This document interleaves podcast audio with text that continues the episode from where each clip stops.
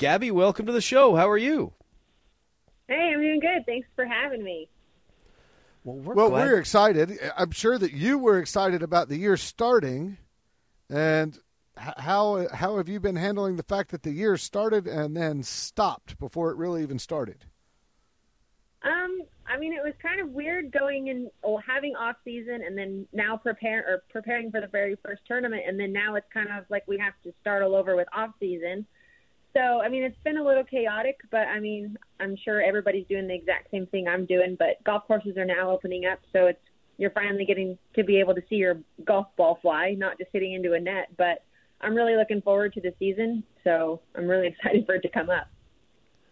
All right, so when we left off, where were you, and and what what are they telling you about what's left for you? As, as we've heard now, the LPGA is going to do what so many of the other tours are doing.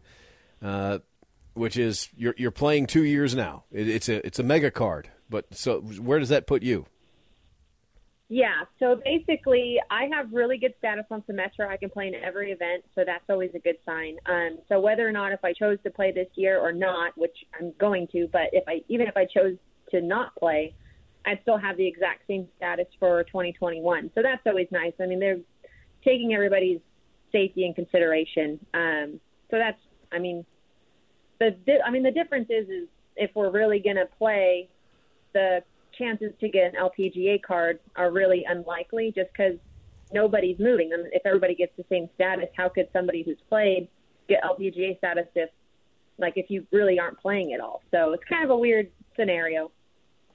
Uh, it is for sure. Uh, do you prepare differently? I mean, I'm assuming they're just going to run a, a money list that started in January of 2020 and run it uh, through the 2021 season uh, for the Symetra Tour players to advance.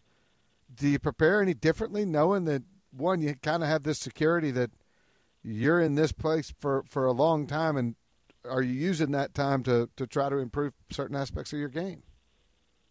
I mean, I think more so. I think I'm probably going to feel a lot more comfortable out there playing knowing that I can go out there and you know pin seek or do things that maybe that would prepare me for the LPGA. So doing things a little bit differently, just because I know that even if I don't make any money, I'll still have 2021 status. I mean, I hope that's not going to happen. that's not the case. But I mean, even if I go out there and play lights out, I mean, you're basically just playing for money, which is, I mean, that's every week, but that's really what you're going out there for this season. Nothing wrong with playing for money. Gabby Lemieux, nope. our guest, she's playing for money. Uh, I saw Notah doing something today, or you know, I, I saw it on the Twitter. Uh, you and he both do some some work with Nike's N7 program. Tell everybody what that's all about.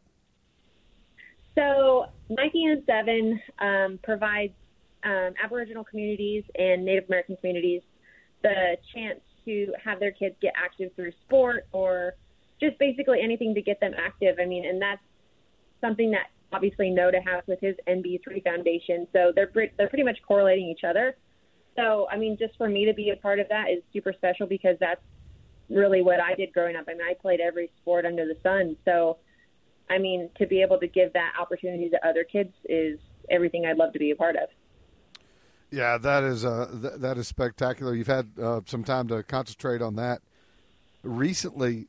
Uh, take us back to when you were a kid. When did all the other sports uh, fuse into just golf? When did you know that this was how you wanted to spend the rest of your life? So, I mean, I played, I mean, multiple sports soccer, volleyball, basketball, tennis. I mean, I played a bunch of sports growing up. Um, but they were all, so living in Idaho, you basically get to play all sports because of all four seasons. Um, but I started playing golf when I was six. And the last time I basically dropped all my other sports was a junior in high school. So I stopped playing basketball my sophomore year in high school, and then I stopped playing volleyball my junior year in high school. And that's mainly because I committed to Texas Tech to go play golf there. And I was like, you know, my chances of getting hurt playing other sports are still very likely. So why not just focus on golf since that's what I'm going to be doing in college? So that's when I made the, the decision to do that. That makes sense. You don't want to lose any time. How much fun did you have playing golf in college? I had a blast. Um, I mean, those four years are so special to me, especially for me growing up in Idaho and going to Texas. It was a huge change on that aspect, being away from home. Um, but it was it was a blast.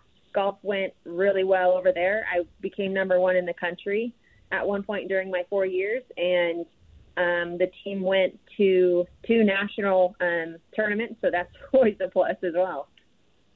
Yeah, that uh, that is outstanding. The PGA Tour uh, is doing something going forward. Now it, they put a halt to it um, because of the way that things are, but they're they're giving a leg up to college players um, who have excelled. They're putting some some some folks right out onto the uh, Korn Ferry Tour. They're they're giving an opportunity, a reward for having a great college career. Do you think it's time for that at the professional level that that we give players like you who were, uh, you know, really accomplished at the college level uh, a chance when they turn professional to capitalize on that? I mean, I think there's both positive and negatives to both. Um, I mean, me personally, I think I feel comfortable going out there and learning. So I was on Symetra in 2018. I think it was just really a learning curve. So I don't know how well I probably would have transitioned from college to LPGA. I mean, I hope I would have tra- like transferred well over, but um, I mean, I don't know. I think there's positives and negatives to both. Our guest is Gabby Lemieux, playing on the Symetra Tour this year, hoping to get out on the LPGA Tour as soon as the the gates open up. Got the status through the uh, through the Q Series last year. Uh, a lot of folks think they understand what life on a mini tour is like, and life on some sort of a supplemental tour. We know that the travel costs just as much, no matter no matter what you're playing for. What about with these new challenges and the testing? How do you expect things to be for you on the road when you get back out there? Um, like, are you talking about just after this break and traveling wise, just with all of um, like COVID nineteen happening, or what was your question? Yeah, I mean, you had a way that you were doing things. Mm-hmm. Is that going to change, and and is that expected? To, you know, do you expect that to to cost more? Um, yes. So that's um, one of the unfortunate things of what's going to be happening this season now is due to um, COVID 19, they aren't allowing to set up host housing. So that is a huge cost that goes down when you're allowed to get host housing. So we're going to be having to pay for hotels and um, stuff like that. So the cost will go up, um, which is going to be tough, especially for this season. Uh, no doubt. One of one of the other things that the LPGA Tour has done, um, and the Symetra Tour, is it's caddy optional for the rest of the year. Um, how does that affect you? Um, I don't think that's really going to affect me personally, just because my husband's my caddy, and he'll he's just going to go out and travel. I mean, so I know I know where he's been, and we're going places together. So um, I wouldn't assume that'd be a big deal for me, but for others, I would assume that will be. Um, but I, I think it's different between LPGA and Symetra because Symetra, you don't necessarily need a caddy to um, play on their little tour. So on LPGA, obviously, you're always used to having a caddy. It's usually mandatory. And so now it's going to be a little different. All right, we got to hear that story. The the husband and wife player caddy teams are usually entertaining, Gabby. Uh, one of the two hosts that you're talking to lived that life on the PGA Tour. Uh, how did you guys come to decide this was the arrangement you were using?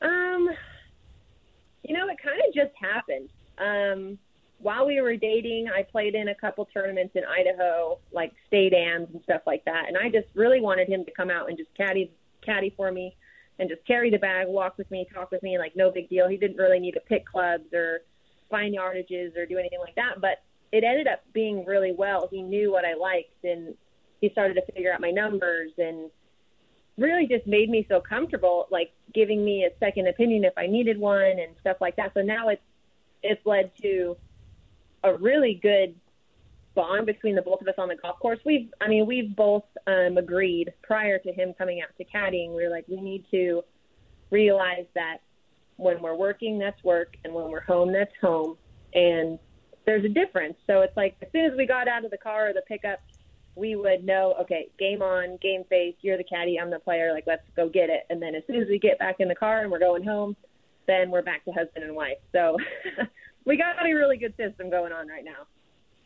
Uh, it's great. And uh, when I was young, my wife caddied for me, and um, then as we got older, she fired me, which was okay. Um, I, I, didn't mind that. Then she fired me the other way too, which was not as good. But um, you you will never get to spend that much time with your spouse again, just because of the nature mm-hmm. of traveling the road and um, car rides, plane rides. You're you're together all the time. So the question is, what does he do that drives you crazy?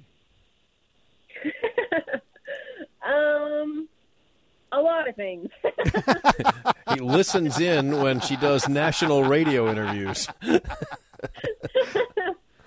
no, I'm. I mean, really, I think. I mean, this might be a, a lot of information, but before we even got married, we made sure that we were best friends before anything really happened, and I mean, that's really the way it is still. And we hang out, and when I'm like, oh, I, I want to go shopping by myself or go look for shoes or whatever, and I'll leave him at home in the camper or in the hotel room, and then that's our time apart. So we, I mean, we really understand that we are with each other 24 seven, and it's okay to want to go something by your, go do something by yourself or leave him somewhere like at the hotel. yeah, it's definitely okay. uh, you're doing the right thing. Well, Gabby, it's delightful to meet you. Best of luck out there whenever you get started. We know you're going to be ready. It sounds like you're already ready.